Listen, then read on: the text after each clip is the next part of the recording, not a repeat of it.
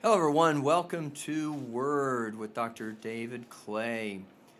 We are talking about opioid use disorder, or more uh, generally speaking, substance use disorder, according to the American Psychiatric Association's Diagnostic and Statistical Manual. I say we have been. Uh, our first two, uh, last two podcasts uh, centered upon this. We began, though, this series on uh, substance misuse uh, based on uh, at least uh, referencing a national survey that uh, was conducted that sh- that showed in 2017 approximately 19.7 million Americans, United States of America, suffered a substance use disorder. And of those, 74, 74% included alcohol. Uh, and it does not it did not necessarily say that they were alcoholics, but we would presume that alcohol uh, was probably not a singular event, but a uh, potential for not only abuse but possibly dependence. It is also noteworthy, as we've already said in previous podcasts, that 85% of those diagnosed with a substance use disorder relapse in the first year. Uh, again, this is not specific to any particular category of substance, but in a more general sort of term or way. We also went on to report that the most addictive substances, and uh, there were basically 10 on the list, we're going to talk about four. At the head of the list was heroin or opioid dependence, which last podcast uh, we'd gotten into quite specifically. Uh, second on that list was cocaine. Third on that list was nicotine, as with cigarettes. And then number 10 on that list was marijuana. And uh, we thought, uh, I thought, mentioned that that would be probably a very important discussion to have since most individuals do not see marijuana as having any sort of real adverse or negative consequences attached to it. And maybe it does, doesn't. Maybe it does, though, because it is on this most addictive list and still in the American Psychiatric Association's Diagnostic and Statistical Manual. Uh, fifth edition uh, is considered a uh, potential drug of misuse. And uh, with that, of dependence. And what is dependence but addiction? And so when it hits the top 10 or within the top 10 of the most addictive substances, category of substances, uh, it's probably worthy of conversation. So, having reset all of that, for those of you who may not have uh, had an opportunity to enjoy the first two podcasts on this uh, subject, uh, you'll get at least some background information. I'm going to uh, go rather quickly through the diagnostic criterion, which is what we have done the last two podcasts as well, for opioid related disorders. And once more, we call this, or the American Psychiatric Association calls this substance related and addictive disorders. Uh, and they've chosen to call it use, which is different than what we formerly called it, including the American Psychiatric Association where they would identify it as abuse and dependence. Now they call it use disorder, and though the uh, the conceptualization of all that has not really changed significantly, it's viewed more as a continuum rather than as one or the other, which probably allows for room for some individuals to fall somewhere between abuse and dependence uh, and for us to, to maybe uh, see things in a more uh, complete or uh, uh, a broader sort of continuum, uh, broader terms. So, opioid use disorder. Again, this category applies to presentations in which symptoms characteristic of opioids cause clinically significant distress or impairment in social, occupational, or other important areas of functioning, but does uh, but and includes, I should say, not but, but and includes uh, at least two of the following, and we've got nine, uh, excuse me, ten, and uh, I'll run through those again rather quickly. Opioids are taken in larger amounts and over a longer period than was intended. Excuse me. There's a persistent desire or unsuccessful efforts to cut down or control, control op- opioid use. A great deal of time is spent in activities necessary to obtain the opioid, use the opioid, or recover from its effects. That's number three.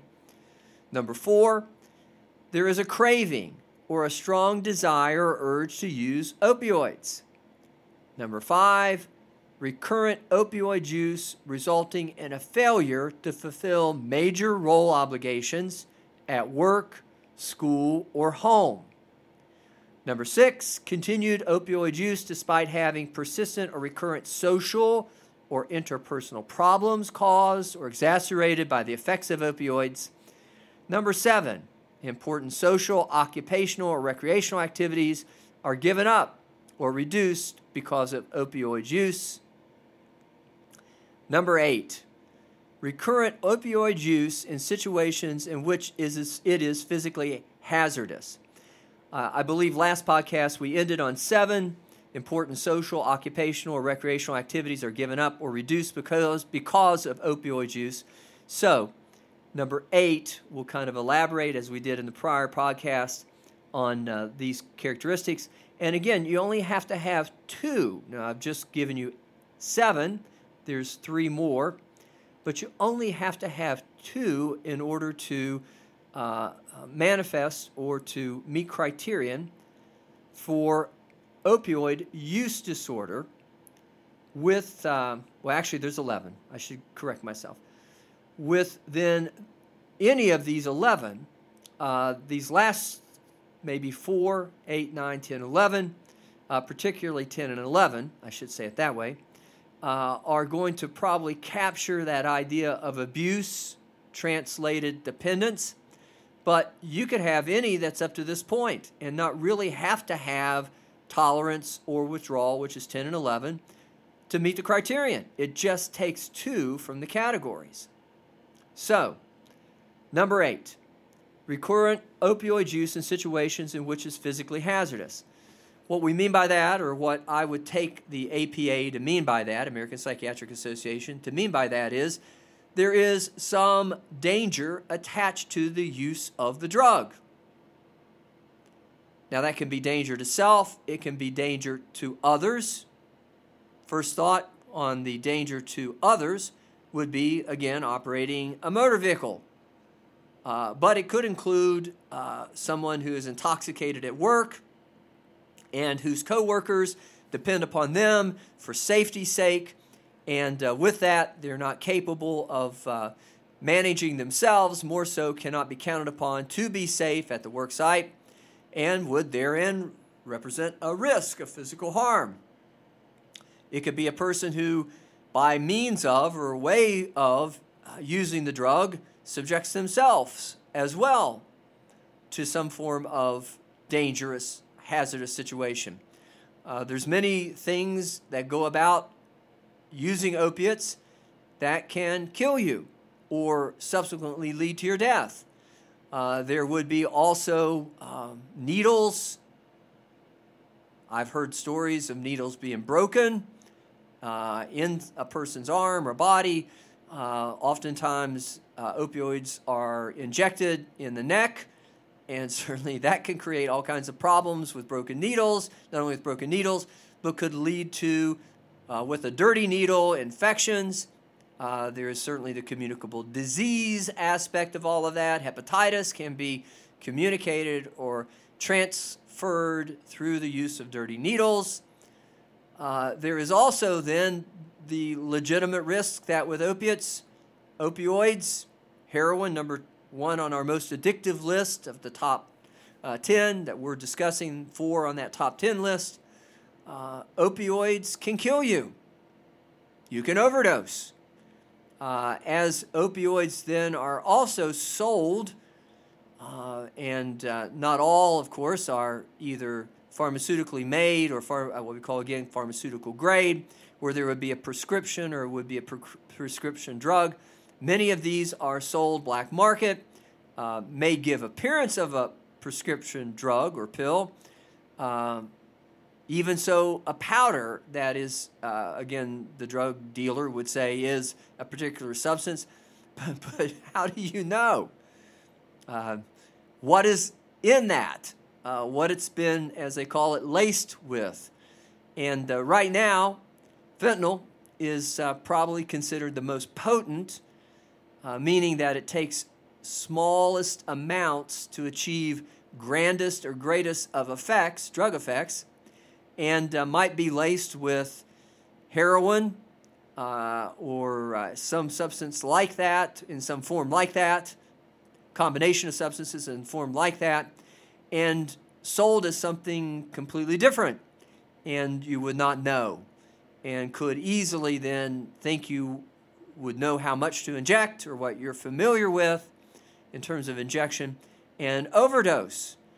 Kind of staying with that just a moment longer, maybe a little bit of a rabbit trail, as they call it. Uh, most individuals who would would in, use, say ingest, inject, that's the word, would inject a substance into their system though, or would purchase a drug in this way, would have no real way of knowing even so much, not only what's in it, but because the body tolerates substances in different ways, and because drug addicts, uh, those that qualify for the diagnosis of drug misuse, would take a variety of different substances, some of which have, unfortunately, this thing called potentiation. The two substances create a certain effect or make a certain effect much more likely to occur, don't know what's in their system, what they've taken, how much they've taken. And really, the tolerance part of it is with opiates, the body has an amazing capacity to tolerate a lot of opiates. It would require that to occur gradually over a period of time, which is the more natural way for that to happen. Uh, but at some point, a person may not even realize how much their body can actually tolerate versus not tolerate or be intolerant to. And the intolerance would be, again, in that category of creating a problem, which, in terms of this particular criterion, would be a legitimate risk or hazard physically to one's health or even life. Uh, another thing that uh, uh, phenomena that often happens with drug ab- abuse or misuse or addicts or addiction is that an individual will switch off, sometimes will find substance like Suboxone, uh, which is buprenorphine naloxone combination. The brand name is Suboxone. It is a medication assist drug. Its intention to help folks with particularly opioid use disorder to uh, come off of or no longer need to take opiates. Uh, the buprenorphine is a synthetic opiate. The naloxone is a blocker, blocks the receptor sites for opiates. But in the way that that works at the neurological level, when those receptor sites are blocked, the ones that are available, again through this notion of potentiation, has the effect of actually being as potent or strong as any opiate might be when all the receptor sites are available. Just because the way neurons fire, it is again in an all or none sort of manner or fashion. It just takes the minimal amount to get a neurological or, or neuronal activity, a response at that neuron level. So, naloxone's in the system there's fewer receptor sites, it doesn't take as much. But the person who's been on Suboxone, who then otherwise would go and go off the Suboxone and take an opiate in order to get the effect, because that's the selling point of the Suboxone. Uh, combination buprenorphine and naloxone is that you really don't get the psychological high off of an opiate. It's discouraging then of folks using opiates because as long as you're on the Suboxone, you won't get the high. It also is sort of harder to overdose, if only because the notion is that the receptor sites are limited. They're all filled with something.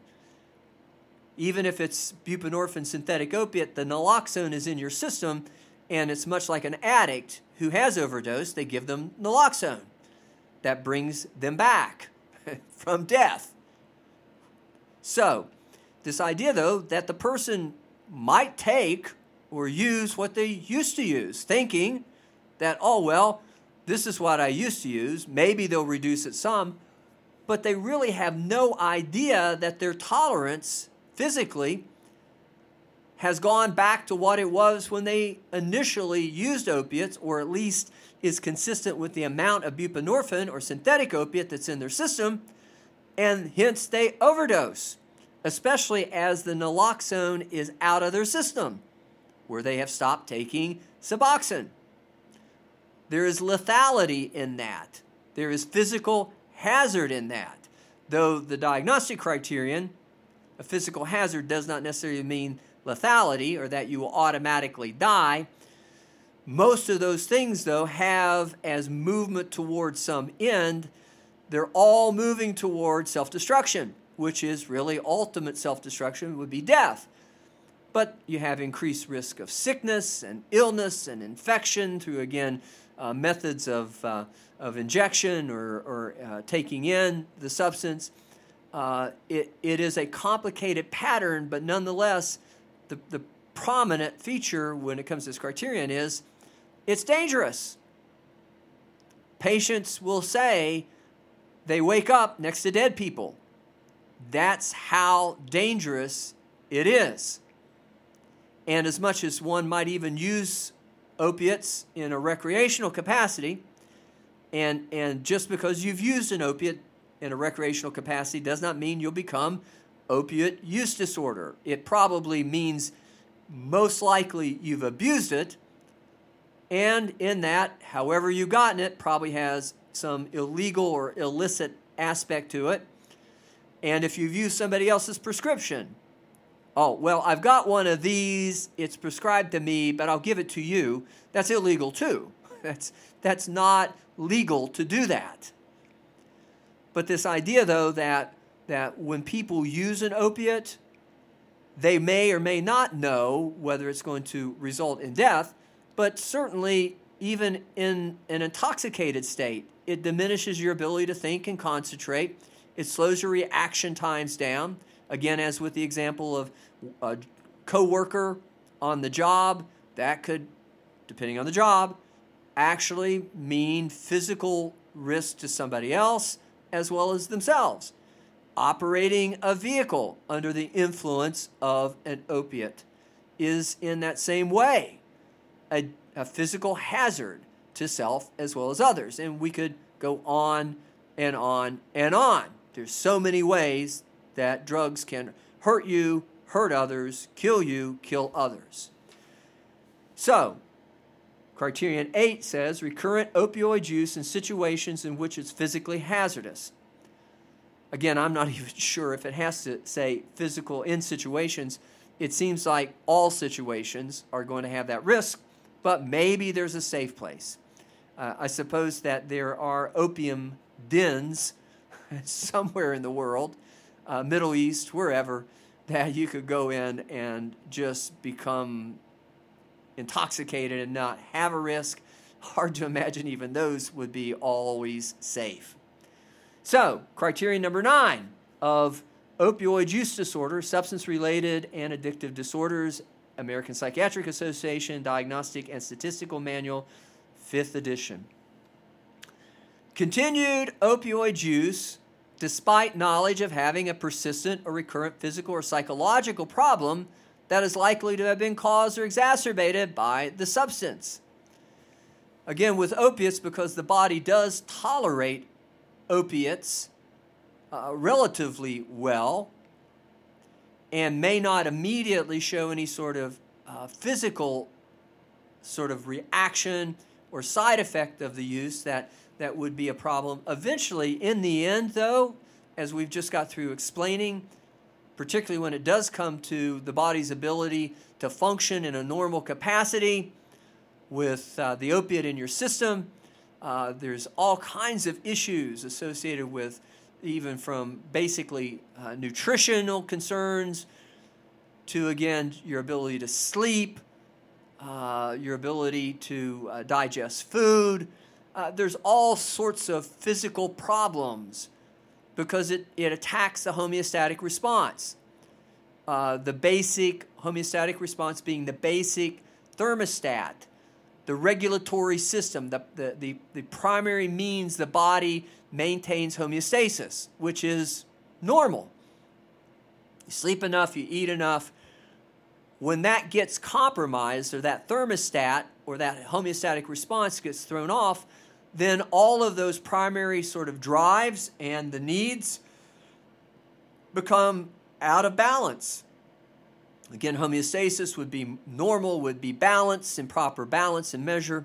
They become so out of balance, the body begins to suffer. And with that, too, as this criterion mentions, psychological problems. Opioids, in that same way, are very hazardous to or difficult, represent a hazard or difficulty to your emotional operations.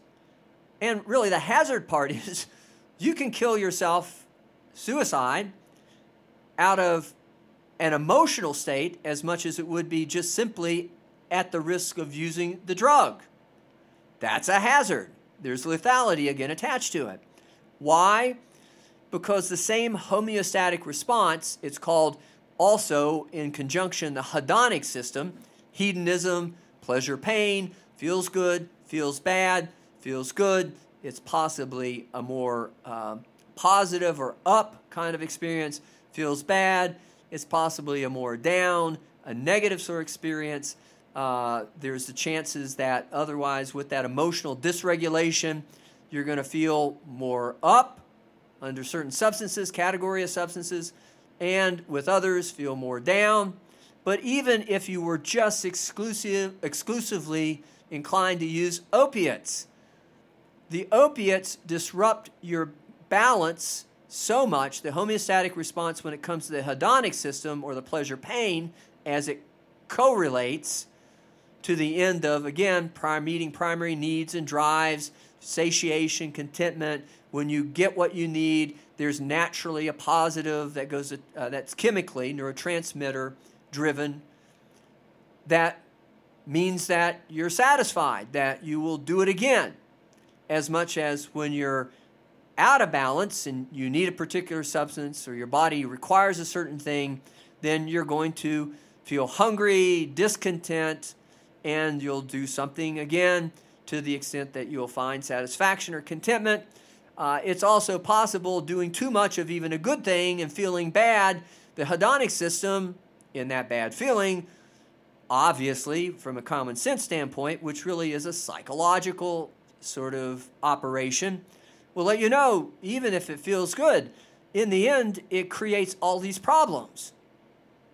It feels bad, especially after it's over. The chemical effect has left your body and may even feel worse because it throws it so out of balance. And with that, because it is a controlled substance, because we will get into uh, in a moment the 10 and 11, the tolerance and withdrawal. Tolerance really is where your body, again, has physically gotten to the point where it requires the substance to function. And withdrawal, normally. And withdrawal is where, when that chemical is not in your body, then your body is out of normal function, balance, operational uh, system is compromised, the basic uh, biological system becomes so compromised operationally that it can't function. And with that, emotions are, if there's an up or euphoria, the withdrawal or the backside of that when you're coming off the substance is going to push it to the other extreme. Why? Because the body has readjusted itself to normal, attempting to maintain normalcy with the opioid.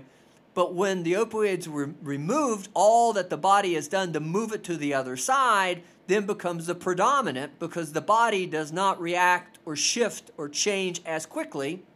So if you took something to feel really good, really, really high. Your body says, wait a minute, that's too high. We're going to kind of make this change, or it's going to kind of make this change. Sorry about the weird, the, the body speaking as if I was part of the body, but it's going to try to make some change or adjustment. And then when the opioid's out of your system, the adjustment's going to be overdone.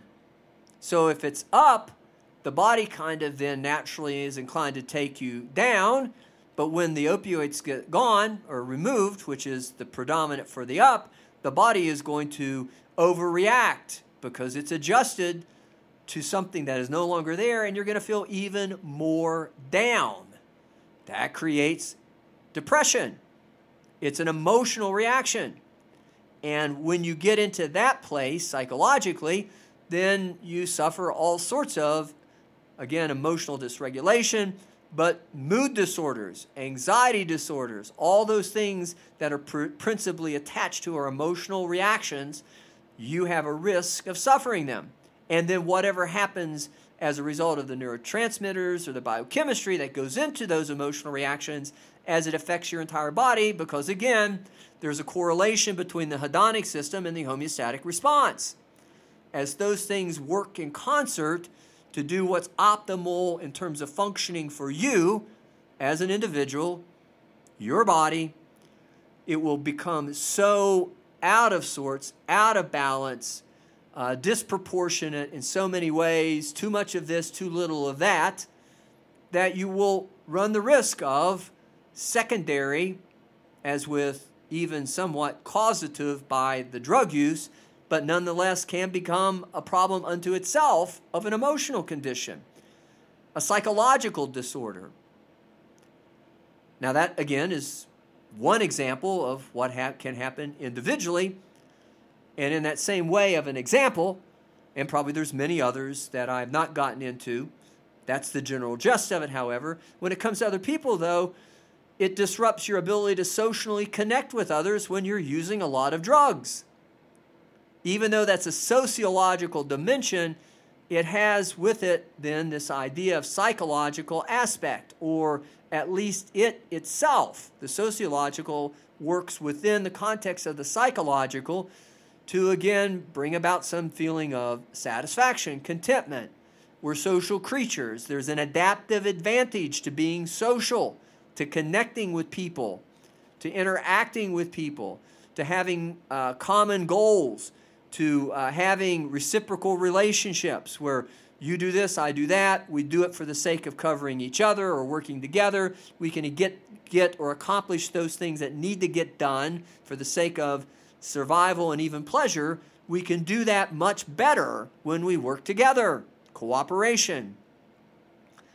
Drugs, though, in and of themselves, drug use in and of itself lends one to become isolated.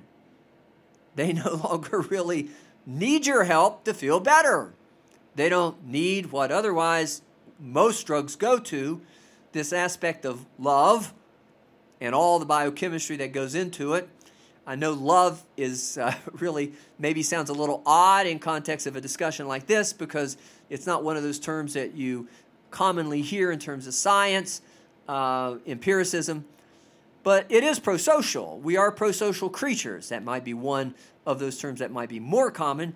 But whether you say love or if it's just social beings for the sake of adaptability, we tend to want to be with other people. There's an adaptive and presum- presumably some sort of ele- evolutionary benefit to humans working together, which has resulted in us being in the position of dominance in the natural context of the world, uh, the natural world that we live in, but all that gets compromised. People become incredibly self absorbed. They internalize, they pull inside of themselves, they're not reaching out to others. And if there is then some uh, intelligent design, if I could call it that, or even if you would just follow that, that logic of of adaptability. If there's an advantage to being social, then all your biochemistry and your neurotransmitters, especially as that is then the best way to meet all the primary drives, would be loaded toward this experience. But on a biochemical level, yet, on a biochemical level, what is love? It's all these great things, all these neurotransmitters in perfect, balanced, homeostatically balanced, hedonically balanced dimensions that includes both excitement, sympathetic nervous system, as much as, again, relaxation, contentment, uh, feelings of accomplishment, purpose, meaning that maybe you find more in the parasympathetic side, even if you don't include more of the psychological sort of aspects such as purpose and meaning, it's afterglow. It's, oh, this is contentment, this is satisfaction. But the way that the system has come to be it's all perfectly balanced until you begin to introduce a substance, and then that substance can only work. Very important here, this, this comment, this, this uh, fact, because there are receptor sites in your body that that drug or that substance plugs into. But the purpose of those receptor sites wasn't so that you could put a drug in there. And the purpose was so that your natural biochemistry, your natural uh, balance of neurotransmitters, the natural inter- interaction between the autonomic, the parasympathetic, parasympathetic and sympathetic nervous systems would be perfectly coordinated and integrated for optimal life experience, both to the pleasure as well as the pain, the up as well as the down, but with that, a sense of contentment and purpose that translates psychologically to meaning and purpose contentment, satisfaction that translates to meaning and purpose, we have the best possible life available. Only because that's already there. Drugs go there, and with that, we use too much of them, and we don't allow the natural sort of dimensions, the processes themselves to balance themselves out, and we throw everything out of whack everything gets messed up. What we think then is the answer to feeling really, really good, and we override with decisions and choices by such things again as use of a substance. We put that in our body and we throw everything out of balance. And we aren't even able to read it, register it, know it well enough out of the intellect, where choice really comes, will, really resides. That's entirely psychological. We don't even know enough how to recalibrate. Maybe we read about that, but when it comes to looking at your body, when it comes to internally registering where all the biochemistry is, we have no idea. And so we're left then to guessing. You can go to a doctor, you can go to a neurologist, a physiologist. You can go to somebody who is a chemist, even, and say, well, what should be there? Uh, what shouldn't be there? A bio, uh, not a biologist, I guess, a biologist. Uh, what should be there? A zoologist. What shouldn't be there? And they can give you ideas, but they're not going to look inside of you except through the use of some sort of laboratory equipment or some sort of uh, test, blood test, or whatever they're not going to be able to tell you if it's balanced or not either, except to look at you and say, you know, you're pretty messed up right now, emotionally. What's caused it? Sometimes it's physiological things, but as we're talking about in this discussion, it can have psychological dimensions, psychological problems. So, having said that, that's nine. Now, again, you only have to have two in order to meet the criterion of an opioid use disorder. That gives us nine. If you have a problem with opiates and the use of opiates, probably just because you use them, you've already got a problem. Even if you just use them recreationally, that's presumed. It's already abuse. Depending upon all these nine, and then I'm going to add 10 and 11 to it, you may have a bigger problem than even what you think you have. Because as much as the first nine have all kinds of implications, it's the last two, though, that we're going to look at that really probably captures the idea of a physiological addiction more than any of the others. The others can directly correlate or can reference, maybe in more ter- better terms, maybe at times more indirectly, but nonetheless, these last two, if you show either of these last two, it's probably a given. You're not only abusing, as we used to call it, you are actually dependent. Now, that's important information, not only for you as answering the question, how do you know if you're addicted, an addict? Well, this is how you know. This is how we know. We, those that otherwise would treat you, who have addictions, who have that problem.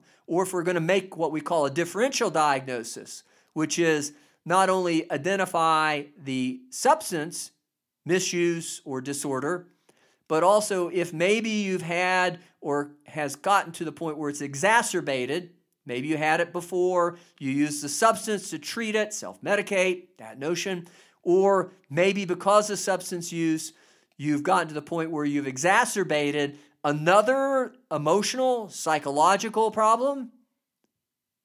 We need to make that diagnosis. We need to, as going back to our first episode in this series of podcasts on substance uh, related and addictive disorders, we need to come up with a plan, a strategy to treat it. But if we don't have a good diagnosis, then we're not going to have a good plan, especially if, for whatever reason, we've missed an aspect of that that is very crucial or critical, even if it's just become, as they used to call it, a syndrome where there's several factors that have come independently that have come together to create a bigger problem. We need to unpack those. We need to differentially diagnose those. We need to be able to see them for what they are.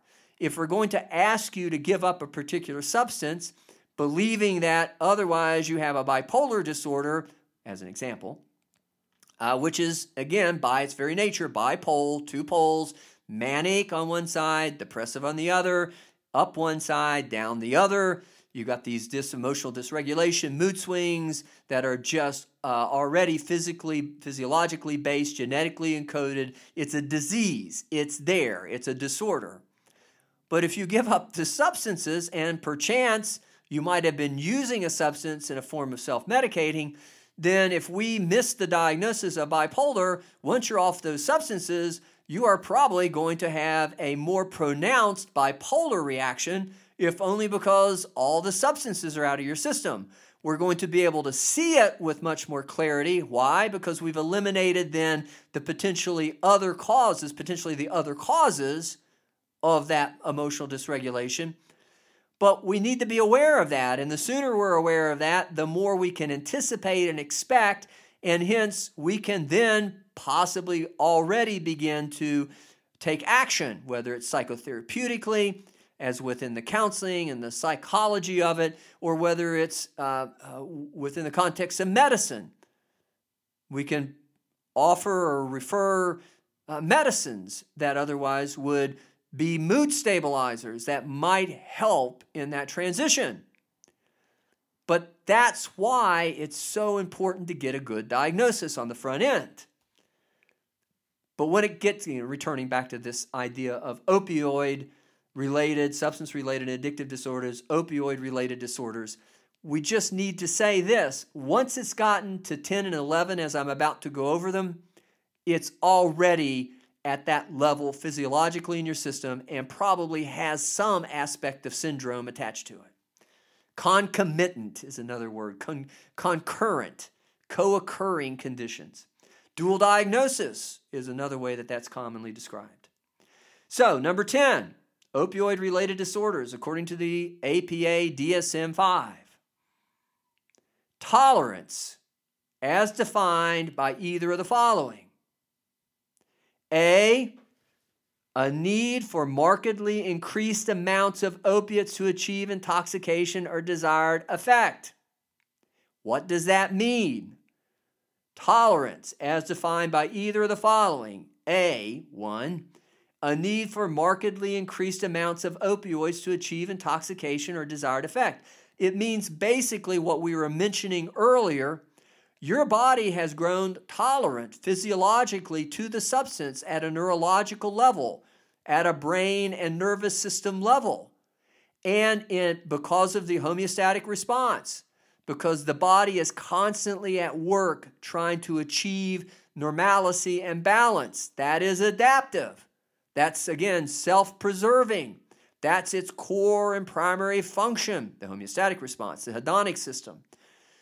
Because you have gotten to that point where the body has had to adjust itself so radically, or as it's even progressively gotten to a radical point, an extreme, you need more and more of that substance, here, an opiate, to get the same high, to get the same psychological feeling of satisfaction, contentment, uh, get that same pleasure, hedonic system reaction and response. So, what it means is you need markedly, uh, significantly, identifiably increased amounts of opiates to get intoxicated or whatever your desired effect is. Maybe you just like to get that, what used to call buzz. I don't know if you call that a buzz with, usually that's uh, something that's exclusive to cannabis or marijuana, but it's that idea I don't want to get intoxicated, I just want to feel good. But then again, what addict probably likes that state of passing out and overdosing? They all would want to push it to the limit but that's the problem again. They don't know the limit, only their body knows. And their body tells them in some way this is bad, but they persist. And with that, the body does everything it can to make adjustments to keep the person alive, but they keep pushing the limit because they also continue through tolerance to require uh, more and more. I was going to say a little more, but I don't know that I want to quali- quantify it. It may be just more and more. Sometimes it's a little, sometimes it's greater to get that effect. And sometimes people just don't care. They just want it all, even if it kills them. Uh, a Blaze of Glory, there was a song, I think, uh, by that title. Now, that's one as defined by either of the following tolerance. One was a need for increased amounts of opiates to achieve intoxication or desired effect. Two is an equally markedly diminished, as in equally markedly, uh, noticeable, identifiable, diminished effect with continued use of the same amount of an opiate. That just is really the backside. If the front side is, I need more to get high, the backside is what I've been taking or as much the less and less is in effect. You're not going to get as high. Again, it could sound a lot more complicated with all the verbiage, but the two go hand in hand. If you're not getting high on the amount you're taking, it means the amount you're taking is not getting uh, the same effect, it's diminished. So, really, it's one and the same but it's looking at it from both sides. And probably one validates the other. Lest there be maybe maybe you just got a, a bad batch. You know, somebody sold you something, but it wasn't what you wanted. Note, this criterion is not considered to be met for those taking opiates solely under appropriate medical supervision. Now, for those of you who have heard the first two podcasts, last podcast, we got into quite an extensive discussion, maybe more so along the dimensions of culture, opinion, uh, more in terms of the social aspects of this uh, as it affects our society, social aspects, our society, uh, what we are, what we identify to be, what our values and morals, and you know all of those things that make us citizens of the United States of America.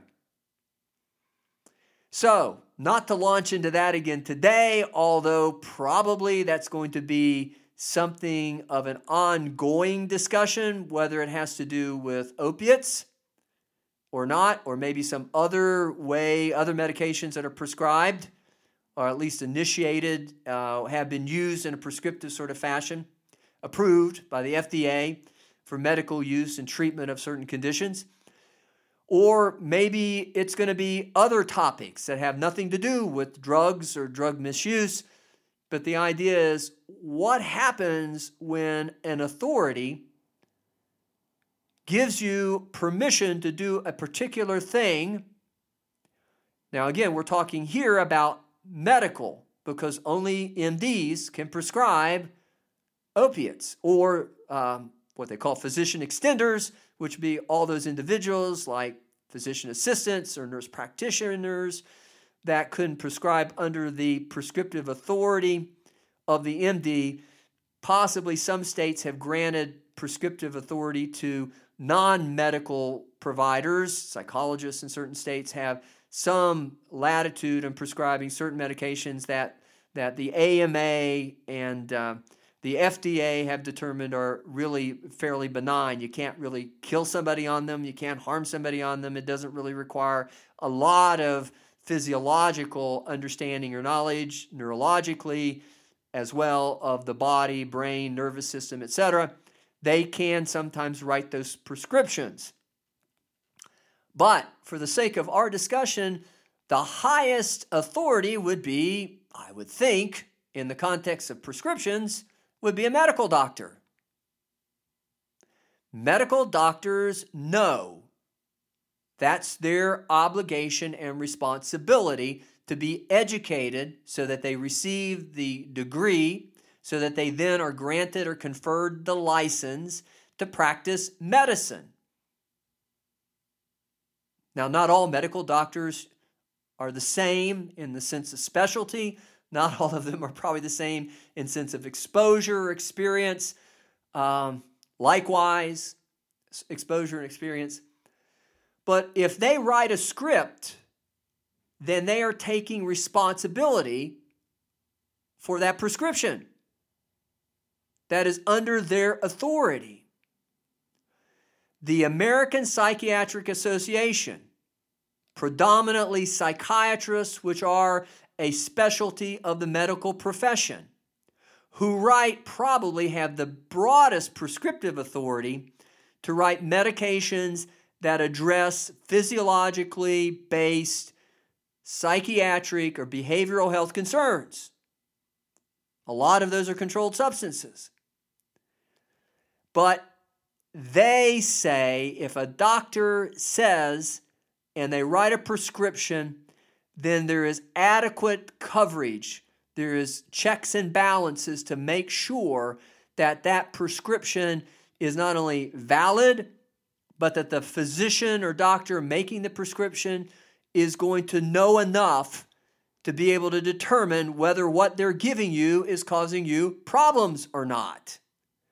So if you have a prescription for an opiate, good luck. That's very rare. I don't mean to be facetious, too facetious a little. That's very rare these days that you might get that because of all the scrutiny, because of all this I'm speaking of today, as well as last podcast.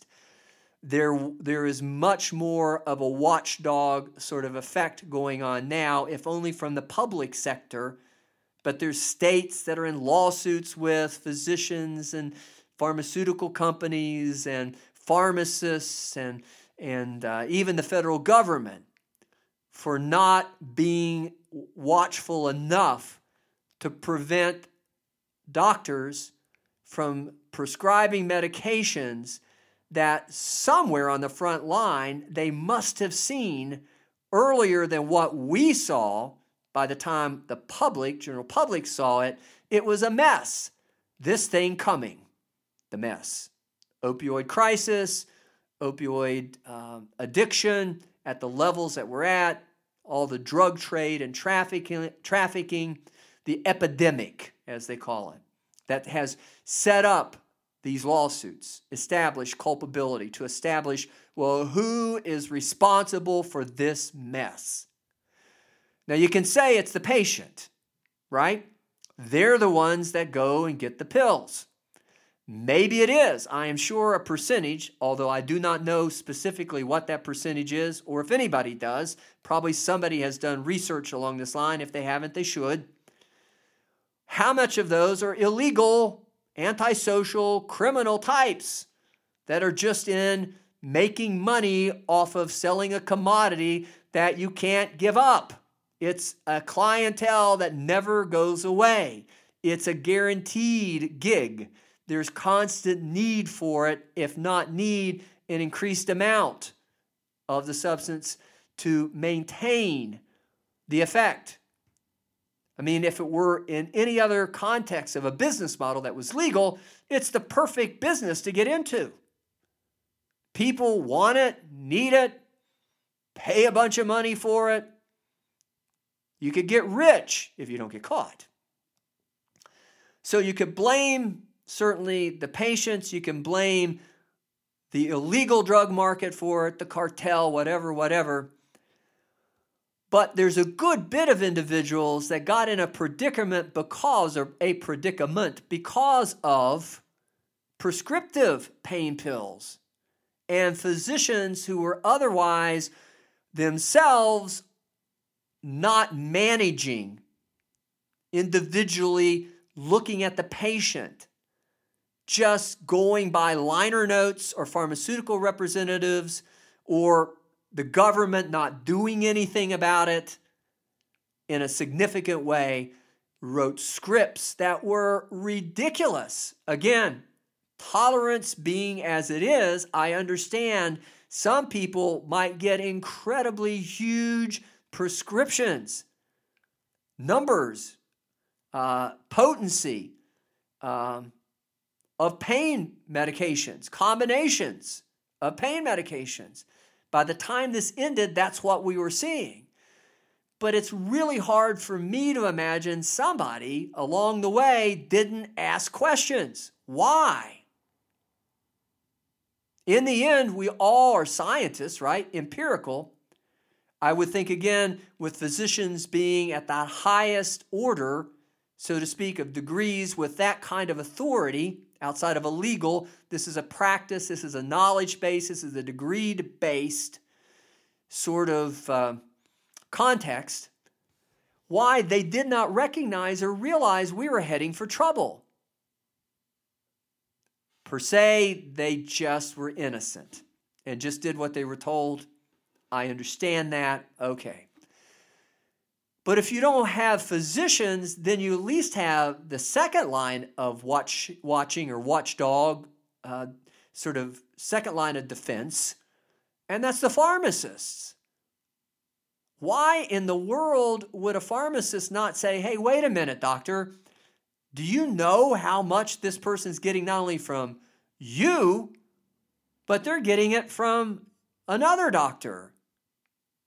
Now, yes, that's probably always been there, that recognition, and probably that's always, there's always been some of that that's happening or happened.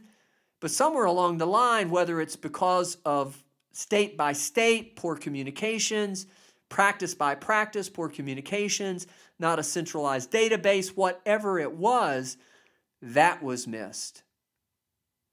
And then to go to the pharmaceutical companies, why did the federal government actually continue to improve, approve so much of these medications? Not only in terms of potency, but for the sake of, again, distri- distribution. There was a place where, again, the American Medical Association was at some either formal official or informal, unofficial level sanctioning the distribution of pain medications based on whether someone thought they needed more. I understand when you're in an outpatient facility where there's maybe limited laboratory tests that you could do, where again, they're no better looking inside of us than we are looking inside of us and knowing what's going on where they may run reports from maybe there's a centralized database, I'm sure there was, where they ran reports of who was getting what prescription, or they just relied on the patient to tell them. Yes, we all should be honest. Yes, we should all be truthful. Yes, we can presume innocence until proven guilty. Unfortunately, though, addicts, once they become an addict, once they develop this level of tolerance, are not really all that reliable. They're really not all that able to tell you the truth. Now, again, is that because they don't want to? I don't think necessarily, again, that's the case. But when the FDA or the feds decided that opiates were an appropriate answer to heroin, when they opened up methadone clinics, they really set all of this into motion because they had set or established a precedent where rather than treating the problem, they were otherwise sanctioning it in a more legal way. Now, I'm not saying that opiates are easy to get off of. Actually, again, they're number one on the most addictive of all substances, category of substances list. I'm not saying that you don't go through an 85% relapse rate in the first year. I'm also not saying what we, not ignoring or dismissing what we said back in the first podcast that approximately 36 months into your recovery, even with Suboxone, the percentage success rate still is well under 50%, meaning success that you're not going to have another relapse. It is hard, it is difficult. But it seems as if it were easier to regulate it, make it legal, regulate it than to treat it. But it doesn't stop. Now you could argue, well, look at all the money that's spent, look at all that we go that goes into, and even in a current context, there's individuals who would want to open up houses, clinics, places that addicts can go to of no cost to them and get their drug, their opiate. They'd get a clean needle too. And trust, they'll have medical doctors there, nurse there to make sure that, that if somebody overdoses or whatever, there's at least an appropriate response to it. But it really is passive intervention. And it really is more inclined to be just give the drug and give the needle. Um, again, we're speaking of opiates here. Possibly it's got other implications. I, I'm not trying to be uh, negligent of those. I might even be ignorant of some. But for the sake of the conversation on today's podcast, it doesn't work. You can't regulate it at that level. What works probably best is a broad spectrum approach that can include things like that, but has to, on the other side, have a legitimate intention to treat the base cause of the problem. And we're not even sure of the percentages that find themselves opioid use disorder how many have actually pre existing mental health issues that were untreated because they were undiagnosed, because they came from sociologically so? It can be a social, cultural, very uh, unhealthy environments, uh, families, family systems. You take into account that uh, there's a genetic component as much as a sociological aspect to addiction. It comes from one generation, then, or it goes from one generation to the next, as with higher risk, significant risk. But we are not treating that very well. We don't even know the percentage of folks that get into drug problems because of that. You can try to take away the drugs, again, as self medicating, but you still have that problem you have to treat, and we're not ready to look at that at that level. Then you also have, as I mentioned earlier in today's podcast as well, those that have mental health or behavioral health uh, conditions that are exacerbated by their either drug use or, again, all the lifestyle that goes along with it. Again, cultural, sociological implications, uh, uh, unhealthy, maladaptive lifestyles. risky lifestyles, all those things.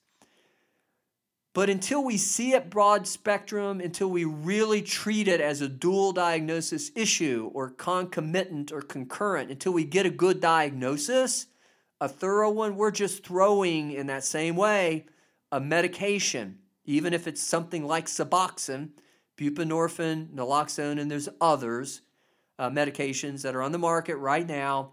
And I'm not saying there's not an attempt to get the best one, but principally so, why would we not look for or look at these other predisposing factors or variables? That, that would pre, presume they were predisposing, but even if they're just concurrent, don't we need to do a multifactorial analysis? Do we not need to look at that in the broadest of terms? Otherwise, again, what we're going to get into is this notion of, as they did with heroin, oh, well, we'll just legalize it, send them to a methadone clinic, and we'll control the methadone. It doesn't work. It didn't work then, and it evolved over the years through all these things that we have mentioned on the program to a place where that was a standard practice. And that's probably at this point not a good practice. I want to be careful how I say it.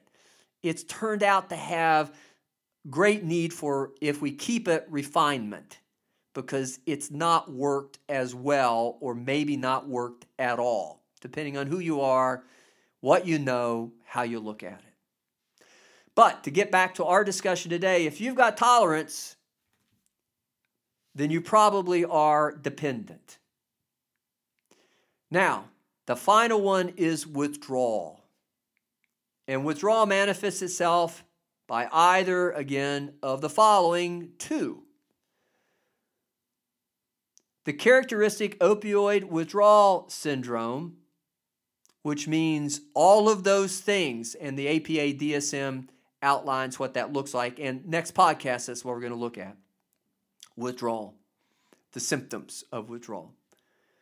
But if you're having physiologically and psychologically included withdrawal symptoms, you've not only got tolerance, but you've set yourself up to meet the criterion the substance has, your choices in using the substance has resulted in you becoming substance related addicted to opiates. Number two of that final 11 criterion, number 11 criterion, opioids or closely related substances are taken to relieve or avoid withdrawal symptoms. And again, if a doctor if a doctor prescribes it, it legitimizes it. So I've said enough about that, at least for today. But if you're taking some substance in the context of medication assist treatment, such as, again, Suboxone, and that's not the only one. It's the most readily identifiable one, probably the most prevalent one right now on the market or in use or being prescribed. Then you know if you don't take it, you're going to go through withdrawal and you're going to be at increased risk then of relapsing you probably are opioid dependent. Don't call it that anymore. We don't call it that anymore. We call it opioid use disorder. And then we have a subcategorization of mild, moderate, and severe, which we'll also get into at our next podcast. So, this seems to be a very good point to end the podcast today.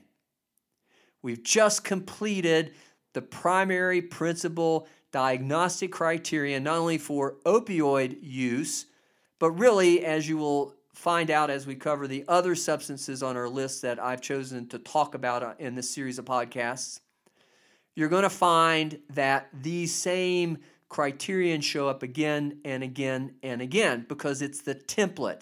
It is the measuring stick. It's the primary tool of assessment that we use to know whatever the substance that has the potential to be misused, whether or not it is, and not only misuse, but to the point of tolerance and withdrawal, you are an addict. Now, again, I'd like to thank you for joining me today on Word with Dr. Michael David Clay and would encourage you to go back and catch previous podcasts, particularly the ones on this subject of uh, uh, substance use or substance related and addictive disorders. Uh, but we're going to talk about a lot of things. Matter of fact, I at least have partial intention to go through the entire American Psychiatric Association Diagnostic and Statistical Manual because I think that somewhere in all of that you're going to find you. Maybe not so disordered, but you're going to know somebody. You're going to have some sort of reason to have had some contact with somebody or an experience along that line. And that's what you need. You need information. And hopefully, with that, some encouragement that there are people who can see it in empirical, common sense terms, help you to know what the resources are available, how to treat it, and the resources that are out there that are available to treating it. And if not, again, specifically for you, the chances are you know somebody in your life that has a similar problem. Again, I want to thank you for joining me today on Word and uh, would encourage you to come back and join again. Again, this is Dr. Michael David Clay.